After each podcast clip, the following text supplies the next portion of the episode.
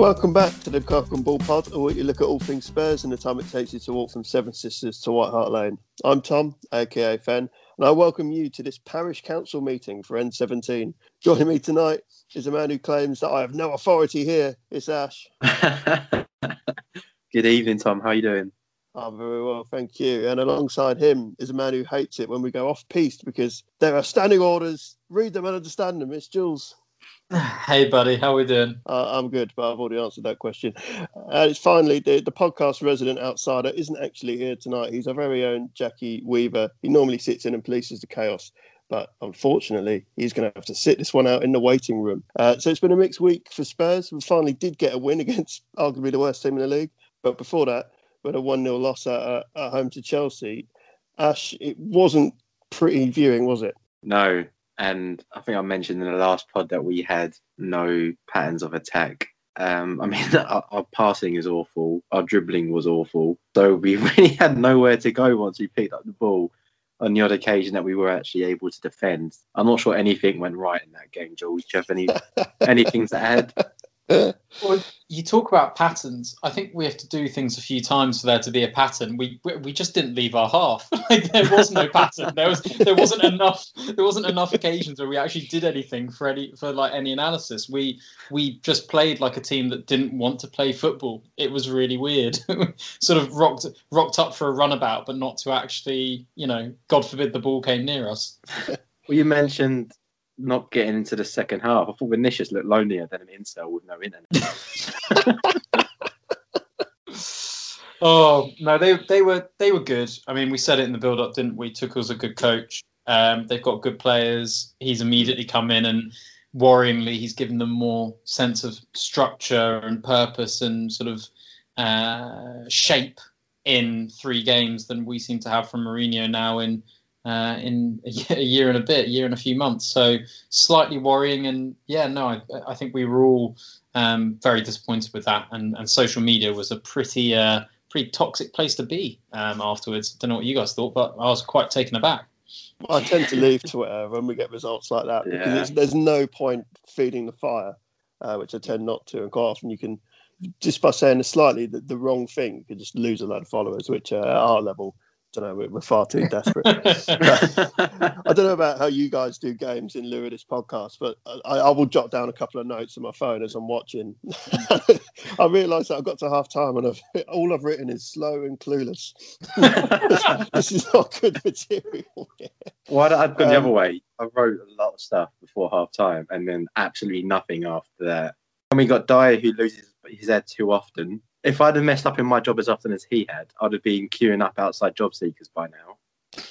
Going into the Dier incident and, and to the penalty, a lot of people are making a lot of um, you know, making a lot of points about the amount of individual areas uh, errors that we've made that have led to goals, which is fair enough. But it's got to the point where it's really starting to annoy me that people are focusing on that because when we're conceding as many chances as we are, errors are going to come into the game. There's only so often that a defense, especially with the players that we have, is going to be able to stay firm and um, you know and keep your position out. I think you touched on a good point there, though, which is when you're when the weakest part of your team is your defense. Why are you relying on them? why are you why are you putting them in the firing line so much? Like it's it's a bit odd. I remember playing for a um, for a very good coach who we weren't particularly dominant in the air. We're, we're quite a small team. And he used to just say, well, then we're going to press really high and we're going to make sure they don't have time to cross the ball because if they, if they cross it, we're fucked. So, so the, the whole the whole aim was like press high, make things scrappy, and keep the ball on the deck because if they, you know, every team's got their weaknesses. If they got the chance to put in proper crosses or to play sort of the channels high, we were in trouble. If you're in charge of this Tottenham team, is it not apparent that the best thing to do is to keep Eric Dier and Ben Davies as far away from your your own goal as possible. like, like like they're not players who are good in those areas. So yeah. keep keep the opposition away as well. You know, Poch used to say make the pitch small in the opposition's half when they've got the ball, and then make the pitch big when you've got the ball to to play. And there's a there's a bit of that kind of common sense which I feels I feels lacking for us at the moment. yeah, well, isn't it?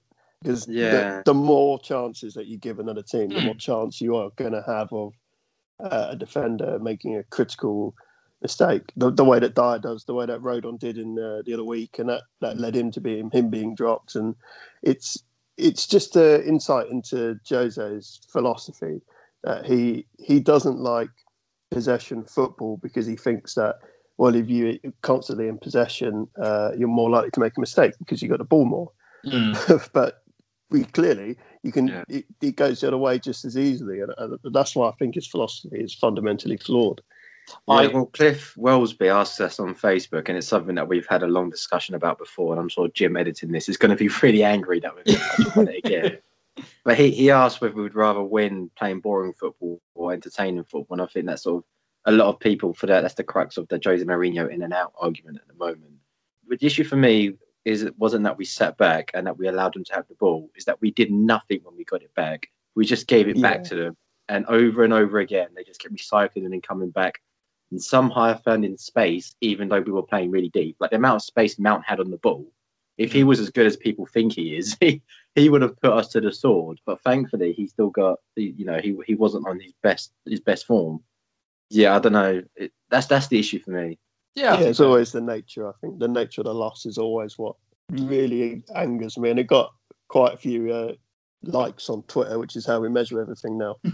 After the Liverpool game, and I said it's it's not necessarily the result; it's the nature of the loss, uh, and it's the same feeling after Chelsea again. It's just a bit becomes a bit demoralising. You know that famous Danny Blanchflower quote. I think it's on the wall at the tunnel, so every player sees it as they come out about you know the game is about playing with flourish and without that, yeah, you, you, you, I mean, you lose a lot of joy. I, I think was it I, I hate to give him credit. Um, he'll definitely edit this part in. Uh, but I think Jim said uh, when when we were talking about this whole debate, and obviously I was I I was very anti Mourinho from the moment we kind of got him, but you guys are a bit more sort of you know if this is how we get trophies, then you know we need to adjust to that. And Jim said, well, the one thing to bear in mind is that when you do lose playing Mourinho football, you then have nothing to be happy about which is very true. because when we because when we were beating when we beat United six one, this yeah. United like ta- you know table topping or one of the best teams in the league, United, no no one was complaining that we were sitting back too much. But when you lose games and you're playing like that, then there is no there's nothing else really to enjoy, which I think right. is really hard. And that's it. I think the way that I showed that most is it's, it's you know the, the our football has sucked the life out of me so much recently where I've never found myself saying the words "fuck me" in an exasperated tone as many times as I did in that Chelsea game. It's You've just... been in a relationship for a long time. it's just soul destroying, isn't it? If we're not, if we oh, at oh, least not scoring goals, yeah, back to the football. Oh, honestly, no movement, no rhythm. I mean, yeah, yeah. Tottenham's play as well. Shit. What I the one last thing I'll say on Chelsea, and then we can leave that godforsaken game in the dust. I did laugh when I, I read Barney Ronay's take on it. I think it was him on in the Guardian. He said that this Tottenham team have a truly unique ability to be outnumbered both out wide and in the middle of the pitch at the same time. that that did feel very apparent. How did we? I don't know why, but it was like as you said. Ash, well, Sissoko's the reason. Well, that yeah, he's constantly he, the hindrance he he, he was actually his a, a, bit of pressing from him that really pointed it out to me was we had players that were pe- pressing individually. The best thing about our pressing under Pochettino was that we hunt in packs. Mm. What we were doing in the Chelsea game is that we were pressing individually, and not only that is our players seem to forget that you can press without diving in. So all the Chelsea players had to do was just turn very slowly and they'd beat the press and be behind us.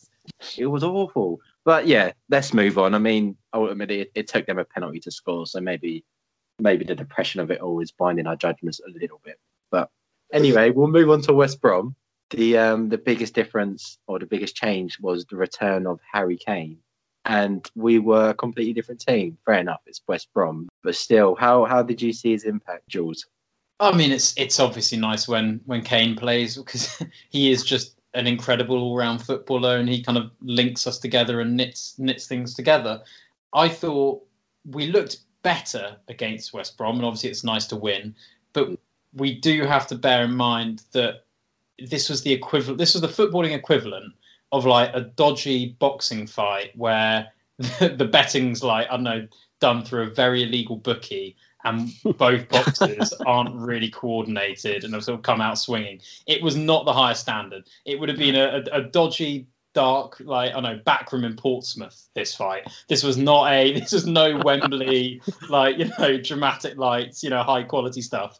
But we we did go with a slightly more attacking setup, I suppose. You know, and, and Ndombele was part of the midfield too, which you've always wanted Ash to see yeah. see him playing in there. Um, and we did see nominally, at least, some attacking players off him. I mean, I don't know, Fen, how how did you find watching watching both Lamela and Moura on the pitch at the same time? Did your did your fuse blow?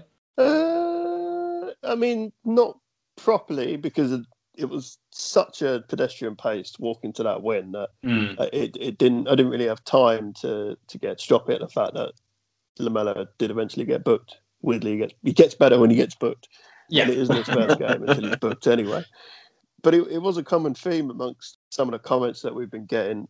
A couple from Twitter, one from Abby Spurs, who was sort of following up on a Saeed Hussein's comment about, you know, Lamela really does divide our, our fan base. And to put it in Abby Spurs' words, uh, they either want him dead on Spurs Twitter or they want a statue of him. Uh, I wouldn't say I want either of those. I mean, he's a bit of a cult hero just because it's funny the situation well, that we find. That time he called yeah, when he called Wilshere a pussy, I think that's what made Yeah, like when he stepped on Fabregas's hand. It was funny. it's, it's, good to see, but like, I've said it before. We should have sold him in January. Come the summer, he's only got a year left on his contract. Looking at his age, is he going to get better? No. Oh, his injury is going to get better. Arguably, can only get better, but they're not. Yeah, I mean, he, he looked pretty aggressive, and what I do, I'll give him some credit for his commitment. Is he like, you know, he always gives it 100% when he's on the pitch, but sadly, 100% is always good enough from, from him. He looked good against West Brom. He looked keen against Chelsea, but is West Brom a very good yardstick, which is what a lot of people are saying? Arguably not. And I, that that's the sad thing about this is the next game will come on to City later, but you now want to have a mid-table team next to kind of see our progression as, as mm. an attacking team. We're probably not going to get a chance to do that for a little while. No, I mean the Lamela and Lucas conversation is one that seems to have gripped a lot of the fan base and one that a lot of people want to have. And we got a request from Martin David Collier on Facebook. I'm not sure if you've had the chance to read the article from Rob Guest on, on Football London. Um, it's, it's basically about Lucas Moura and Lamela and the impact they had on the team. Martin himself described them as being all fart no poo. Any thoughts on that? Love it agree with Martin, and and and I see exactly what he means in his in, in his kind of view of it. I just think with these two players, and maybe you know, Martin, let us know if you if you'd agree with with this. I think we've got a lot of players in our squad who look decent and can rack up a sort of a few statistical kind of boost to their numbers against shit teams, but are not actually good enough to, to help us develop into being a top team. I think we've got four centre backs who all of whom could start for Newcastle or for West Brom, but none of whom could get into Everton's squad. I think we we've got quite a lot of kind of like average players, and then six or seven really good ones who who kind of light up light up the rest. But that problem of having those guys there, I think they're hard to shift because mm-hmm. Lamela doesn't want to go to to Watford you know, Lucas Moura. Lucas Moura. I mean, who wants to go to Watford? But, well, not since Ocean Ocean shirt, anyway. yeah. and what a night that was. Um, but no, I think I, I, think we've got a lot of average players who, you know, again, Serge Aurier. Is he is he better than maybe what? Yeah, I mean, your your your kind of your Fulhams have got. Yes. Would he start for Leicester? No. So we've got a lot of guys who I think are kind of in the the tenth to 15th kind of ranking level, and then six or seven really, really good players elevating them. And I think that makes it hard because when we play games like this, Lamela and Lucas can come in and they can do a job.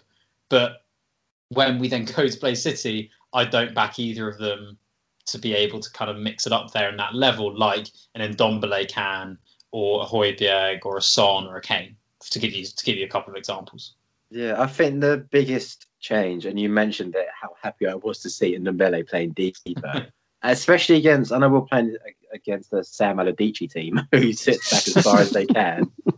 But um, yeah, having someone who can progress the ball forward from defence to attack and you know make the link between defence and attack. is so important. When we play with Sissoko, who can only pass the way he's playing, can't press, can't tackle, can't do anything. It's really important to have that change. And I know our number ten was Lucas Moura, and to be fair, I thought he was had he had one of his best games in the Spurs shirt. He was actually doing what he does best and just driving at the defence. If only he could learn to pick up his head every now and then. Well, but that was the biggest difference. When we get, I just wanted to say, when we get Dele or the Lo Celso back, someone else able to play in the ten, I think we hmm. would see a very different team and a, a far more potent team in attack. Yeah, Tony Cowley said that um, on our Facebook. Uh, he sent us quite a bit, didn't he, Ash? Um, probably the longest comment uh, we've had. So sorry, Tony, we can't fit it all in. I've picked out some few key bits. I managed to get it down to seven. But he did say we missed Lo Celso. Uh, and I think you're right, actually. He would have made a really good uh, impact on that game. And we also forget we've got uh, Reguilón injured. And if you had suddenly that, that pace down both flanks from fullbacks that are bombing on, we could have seen an absolute rout against um, West Brom, even with Lamela pulling the strings. No, I, I, think you're, you're both spot on. And I think, yeah, we are. I mean, Lo Celso is a. I think Ash, you said the thing is that he's he kind of he, it's unfair to measure him by sort of traditional output because he's not a player who's going to at the end of the season aim to have 15 goals, 15 assists. Whereas mm-hmm. I always thought Dele was a bit of an output merchant. Like Dele yeah. wouldn't Dele wouldn't do something all game and then he'd get an assist or a goal. So at the end of the year, his numbers are great, but you're like you don't you don't really link the players to ten. You kind of just you, kind of just, just get in the box. yeah, that's, that that was his game. But but I agree. I think when you think of our team, we lack that little bit of craft in in the kind of areas where really good tens or eights, technical eights, can play and those kind of areas, I think sort of um, City always use, don't they? They've got like sort of they had before David Silva, but now it's like Bernardo Silva, their Fodens, their Gundogan's, those players who receive the ball that little bit higher up comfortably. So that's the kind of player which I think we're really missing. I think we're missing a little a little craftsman in there to knit knit things together. Do you think then Son has really suffered from having the right players around him? Like when he's got the right support structure, he's great. But without Reguilón overlapping around him and creating that width which allows him to kind of to be more of an inside forward, and without Kane sort of putting the bullets in the chamber for him to fire, um, I, I always think like he he because he doesn't actually pick up the ball and just beat people that often. Like like he's actually quite sort of quite hmm. conservative sometimes at certain moments, but then he needs the right people around him to have the kind of output which at times we've got from him. Do you think that's fair that maybe yeah, Reguilón's absence down that left overlapping him's had an impact? Yeah, I'd, I'd say so. Uh, especially against Chelsea, you saw that in particular. He, he hmm. did essentially nothing for most of the game, and then he had a good chance for a shot on the edge of the box, which he fluffed, and that, that was the only time that anyone ever really mentioned his name. And when you've got Davies behind you, you're not always going to get that kind of support. That said, against West Brom, if someone's clearly had a word in his ear, that well, you might yeah. as well. You're not going to get hit in the counter here. He did his um, best Reguilón impression, didn't he, during that game? yeah, he did. You're talking about perhaps supporting some maybe with a good eight. Don't disagree with that, but I could argue that Højbjerg out of nowhere with that assist for Kane's first goal. Yeah, he could pass. be the eight we were looking for the whole time.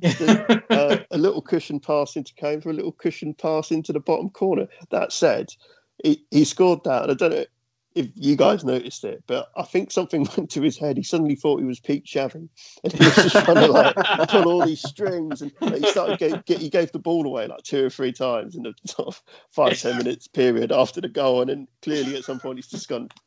Nah, stick, keep it simple. I do simple good.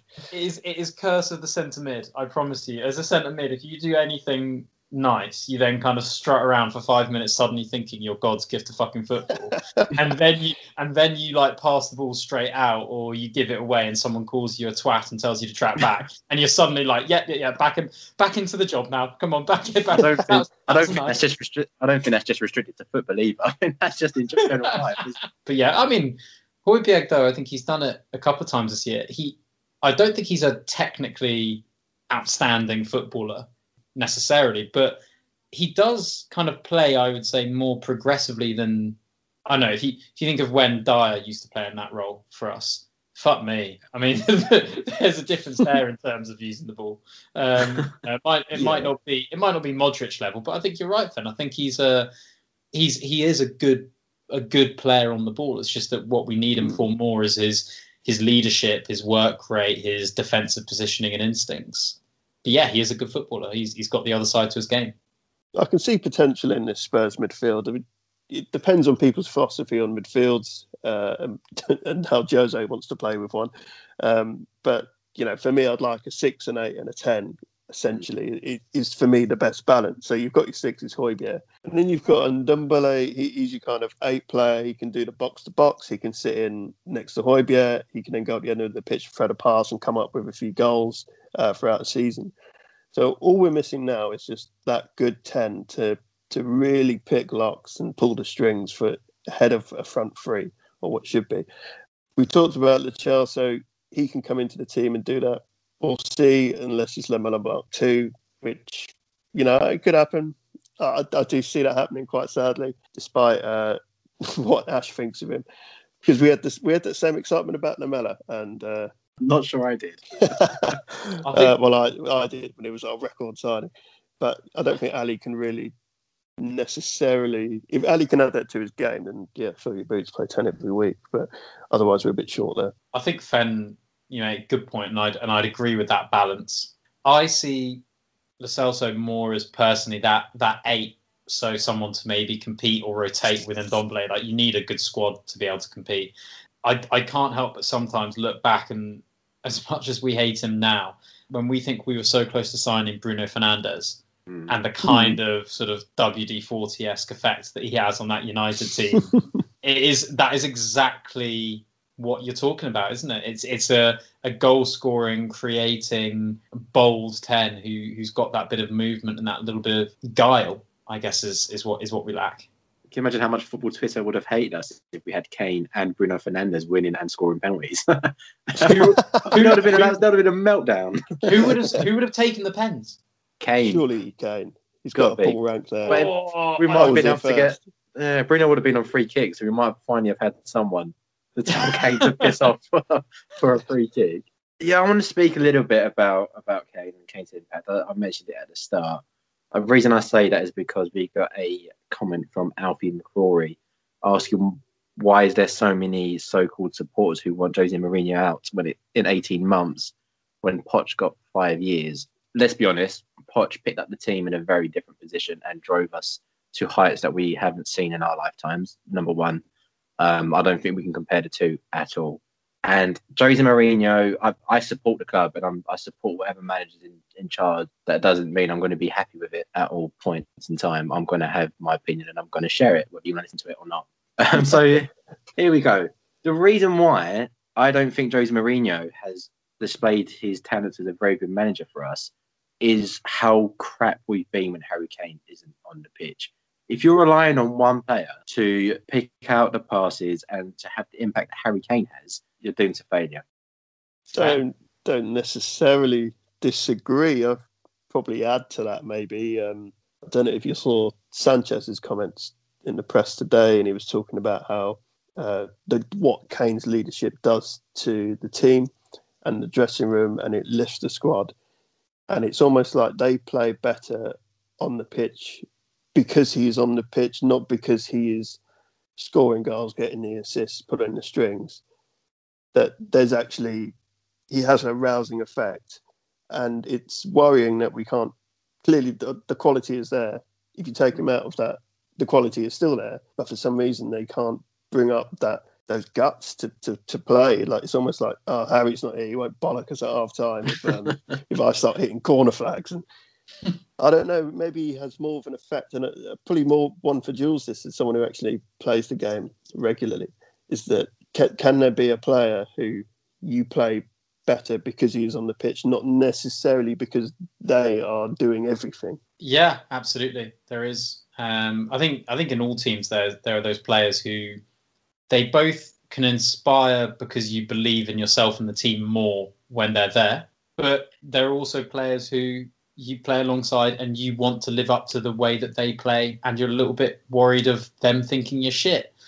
and, and, I think I think Kane's got a little bit of A and a little bit of the, a little bit of B. I also think he's he's a really unique forward in the modern game. I've seen a lot of Arsenal fans, um, thanks to my brother, who talk about how how what they're looking for in a striker is like this essentially this complete perfect forward. And he always says to me like the thing is like there's nothing wrong with like like Lacazette and Aubameyang have been good players in their time. But he's like, but what you're asking for is essentially Harry Kane or Lewandowski. Like what you what you want is is a forward who can hold it up, bring others into hmm. play, somehow still gets like 40 goals a season, can pass the ball really well, works hard at all times, is fit every game. It's like there are so few of these players. So obviously we look better when we've got him. Like he he's he's the complete forward, and that means that when he's there, he enables everyone around him to to lift themselves and to lift their lift their game. Yeah, absolutely. But I still think that that's just highlights the shortcomings of Jose Mourinho. On Match of the Day, Alan Shearer said that we are an average team without Harry Kane, and we are aren't we? I mean, every any team would miss their talisman or their world class striker or, or midfielder mm. or whatever. But it's then up to number one, the other players to step up, but, but number two, for the manager to have a plan. And if obviously having having a striker as unique as Kane, when you take him out, you need to change your your methods and your way of playing. And it's up to the manager to instill that in the players and to have that set up ready for that occasion. Especially with Harry Kane having the ankles of uh, I don't know how, what analogy to use here, but they're, they're weaker than glass, aren't they? So it kind of comes back to what what I was saying earlier, though, in response to that that that article about you know Lamela and and Moura and their kind of standard. When you take Kane out of this team, and particularly Kane and Son, God forbid they were both injured at the same time again after last year.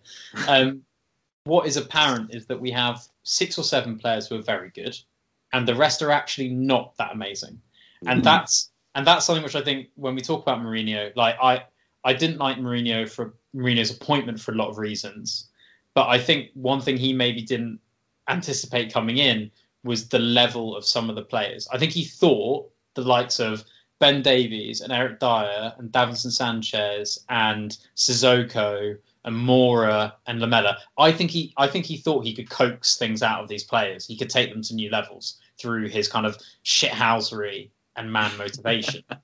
and they're not more motivated. The style seems to be left in the dust by by football's evolution, and these guys are just not that good. I just think I just think he's he proves he's taken over squads with just better groups of players in in particular in comparison to like other clubs. I think you know the, the Premier League's so competitive now, and he's just in a position where it's a bit you know if you put Guardiola in charge of Burnley, how much could he get out of them?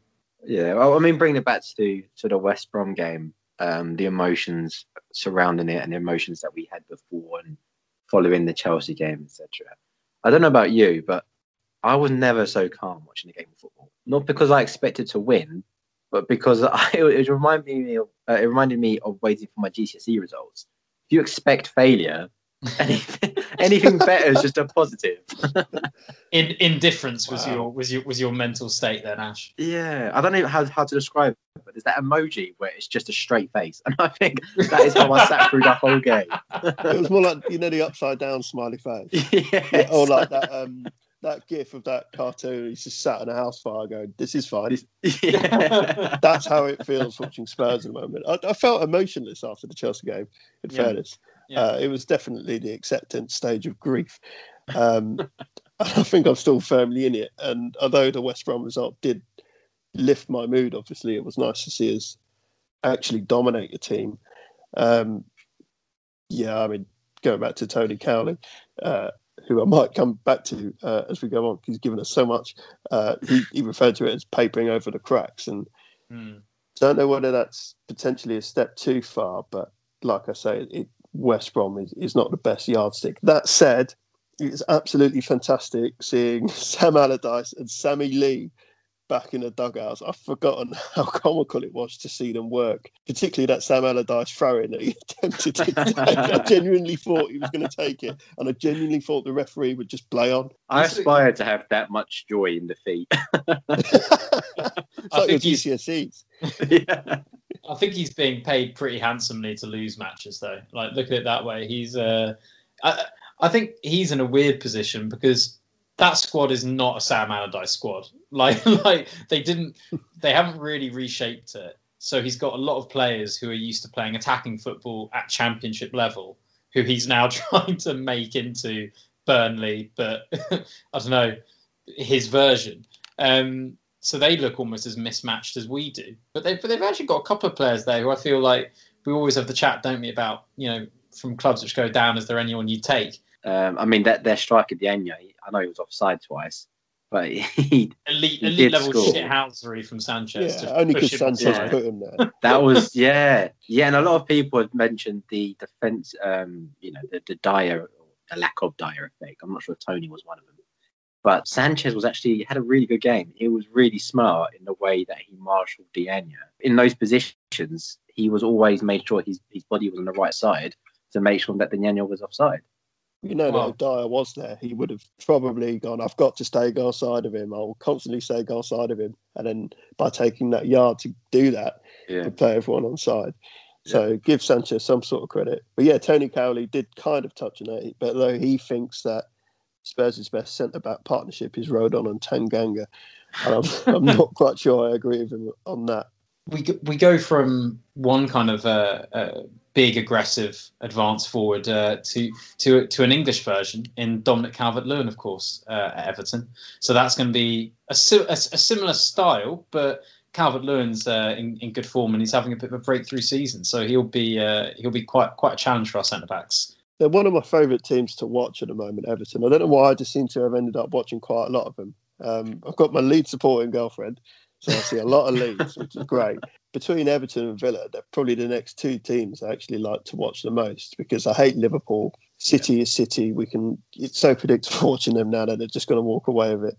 Well, it doesn't bode well for next week. But that squad that Carlo Ancelotti's got is surprisingly good in terms of the depth. We talk about how Lamela and Moura come on against Chelsea in particular, and the impact that they had on the game was largely minimal. It was just a little bit more aggressive. But you know, if they've got Andre Gomes and Doucouré in midfield, and they can rotate in Tom Davies, and they can rotate people like Bernard and, and Sigurdsson around them, and Plus, you've got Richarlison up front. Allan, and, Allan yeah. who's a very Allan, good yeah. centre And yeah. they can rotate these players in and out, and it doesn't really affect their results too much. And that's why they're a fantastic team to to watch. But doesn't bode well when they can rotate those sort of players into an FA Cup tie.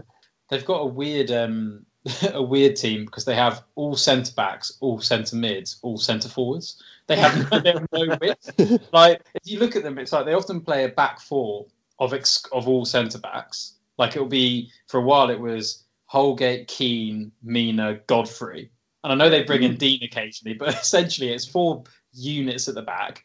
Then midfield, you just listed there, they just have exclusively all round good centre mids. they they play in some kind of setup. And then up front, to, to, to sort of complete the physical structure they've got, Calvert Lewin's one of the best forwards in the air in the division, if not in Europe. Richarlison yeah. is another one who's very good in the air and has a similar kind of presence. Mm. And then Josh King is is a pretty direct forward as well. And they've obviously got Iwobi and Bernard who can offer a little bit of craft. But yeah, it's I, I think it's going to be physical. I, I think they're a very they would have been a great 4-4-2 team back in like the 90s, wouldn't they? I fancy myself a bit of a clairvoyant, and I can just envisage it now. James Rodriguez is going to come in drifting off the right. He's going to find himself in the left position. We'll be playing Dier at centre back. James Rodriguez is going to whip in across from that left hand side. He's going to go over Dier's head onto Calvert Lewin, and we're going to lose 1 0. Mm. Does that not just sound exactly like what's going to happen? Is that not the the goal that we conceded on the opening day of the season? Yeah, except for most. Was it not James? That was a free kick. Yeah, but it's, it's that same unfortunate thing of that lovely left peg he's got um, that cultured left hmm. peg. Mm. No, I think Hammers is going to give him that little bit of guile. And yeah, I, I worry about Calvert Lewin in the air. But but I also think he's just going to bring not not him so much, but that team will bring a lot of like bite to to the middle part of the pitch. Mm. I think in our opening day they were they were first every 50-50 like between Gomes and Allan Doucouré they were they're all huge lads, and they can all play. They they can bring a bit of everything. So I worry about how we'll try and combat that. It's frustrating, really, because Everton have historically always been like they've been brothers in arms. They've essentially been the northern branch of Spurs because they've just been bottlers whenever it comes to it, and like a cup drought, and they've always been a nearly team, a mm. bit like we were. And it's very sad for me now to see see it fly the nest finally and look at that squad and you think, oh fucking hell, they're going places here, and and they can build on that. And mm. you know, it's kind of it's kind of good to see with a tear in your eye, but at the same time, you're thinking, oh fucking hell, we've got them in in the cup midweek, and I can't really see a way. No, I, th- I, think we can do Everton. I think the game is won and lost in the midfield, like you said. They're they're mostly central players, but I think you can get at their defence. It's it's not as um, as solid as as one would hope. And Mina, he's great uh, from set pieces out, out winning the ball in the air, but he, you know, he's a defender you can get at. Don't get me wrong. I'd have him over Dier any day of the week, but I think I think he's someone you can get at. Um, and if we if we can break through the press in midfield and get the ball forward quickly and effectively, I can see us causing them a lot of problems. I agree with you, Ash. I think Mina's a good player, but he can be a little rash. There's yeah. a little bit of that Colombian fire and fury through All that right, man. Uh, and he, uh, he, I don't know. I think Harry Kane's someone who if some if a centre back tries to sort of nip in and get a bit too tight and a bit too aggressive, mm. he can kind of slip. He, he he can do something a bit devious, a bit you know, pull away and find some some pockets. So maybe that's our way forward. But I I definitely am more in Fenn's camp of I'm worried about a two 0 loss than I am feeling a somehow a cup run here. So go on then. What do you think the result's going to be? Two 0 loss. uh, Magic of the Cup will score, but it'll be a false dawn 2 1 loss. I'm going 2 1 win. But the year does end in one as well. But I think what really puts us back is it's pretty obvious now that Carlo Ancelotti is a vampire and this is a nighttime game. So we might have to do something with the floodlights, maybe replacing with UV bulbs. Speaking of not being human, we've got to try and deal with Phil Foden up next. How do you see that going, Tom? Not, not well. That's my cutting edge football insight. Normally, I, I write down some notes as to what I think might happen. I haven't bothered because I'm just not looking forward to it. We know what's going to happen. We can disregard the West Brom result because we, I think what we should do, and I don't think it's wrong, is we should set up exactly like we did against them the other way around and uh, reverse fixture where we, we did sneak a, a win. It, it could happen again. It's the only way I can see it happening again. And I, I, I'm scared. I, I barely sleep. I mean, they've just got the bull by the horns now, don't they? They're kind of really motoring towards the mm. title. That was a that ten was, wins in a row. That was that was a statement win against against Liverpool. Um, and yeah, you mentioned Foden, uh, Ash. I felt like that was one of those. You know, sometimes a player has a game where it kind of makes the world sit up and take notice a bit and be like, shit, shit he's really good now. He's yeah, this. Yeah. This is no longer potential. This is like just just an elite player. Mm-hmm. Foden has hit that that level um, and I think his he he's got a surprising turn of pace, which makes him a really weird player because I think people expect him to be a kind of tricky ten. But when the tricky ten can gas it away from you, that's that's a different that's a different kettle of fish. That's that's normally there's three of them as well. You talk about yeah. how brilliant City's eights are, and you think, ah, oh, you got to watch out for that tricky number ten. Ah, and that one. ah, and him as well. Uh, oh fuck it! Before you know it, you've got four of them, and yeah. they're almost impossible to defend against that sort of movement unless you were literally sat banked in. I think it's the uh, yeah. I mean, look, it's going to be painful. We're essentially asking for Lightning to strike twice to to to do the double over them this year. Mm. I think if we go out there and we at least show some willingness to play positively on the break. I fully understand, like you sit yeah. in wait for your chance, but if when we get that chance, we get players up and supporting, like I, I, think if Kane looks to sort of drop into that hole and spin and play it wide either side, so long as that guy is making the run and there's at least one other player on the camera shot at the time, then I won't be so upset. Um, but no, I think I think unfortunately that's going to be a painful one, and they could they could they could really be after us. You know, we've been we've been right little pricks to them, um, and, and they can you know if you're if you're City and you you're you're needing a bit of motivation, you're, you're kind of on a on a roll. But how do you pep yourself up for another game where you've got to hit your standards? Knowing that it's Mourinho and Spurs and that Harry Kane team, I think they're gonna. I think they're gonna be absolutely on it from the first minute. Go on, and what do you what do you see the result being? I I fear for us. I think I, I I hope City stop at three. So I'll go for that. I'll go for a, a three 0 loss. So I'm normally the positive one. Spurs of late have sapped any life I had out of me. I'm concerned with Dua thrashing, like you say. Like we haven't actually been stuffed by them for a while, probably not since like Federico Fazio got sent off. um, those sorts of days. So, but I'll try and be a little bit more positive and maybe we can have a one-all draw if we ride our luck. If the fine margins go our way.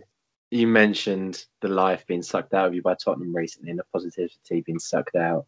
4 1. I think we're going to lose 4 1. They're, they're going to do us. Mm. Well, let's have a bit more fun and positivity before we come to a conclusion.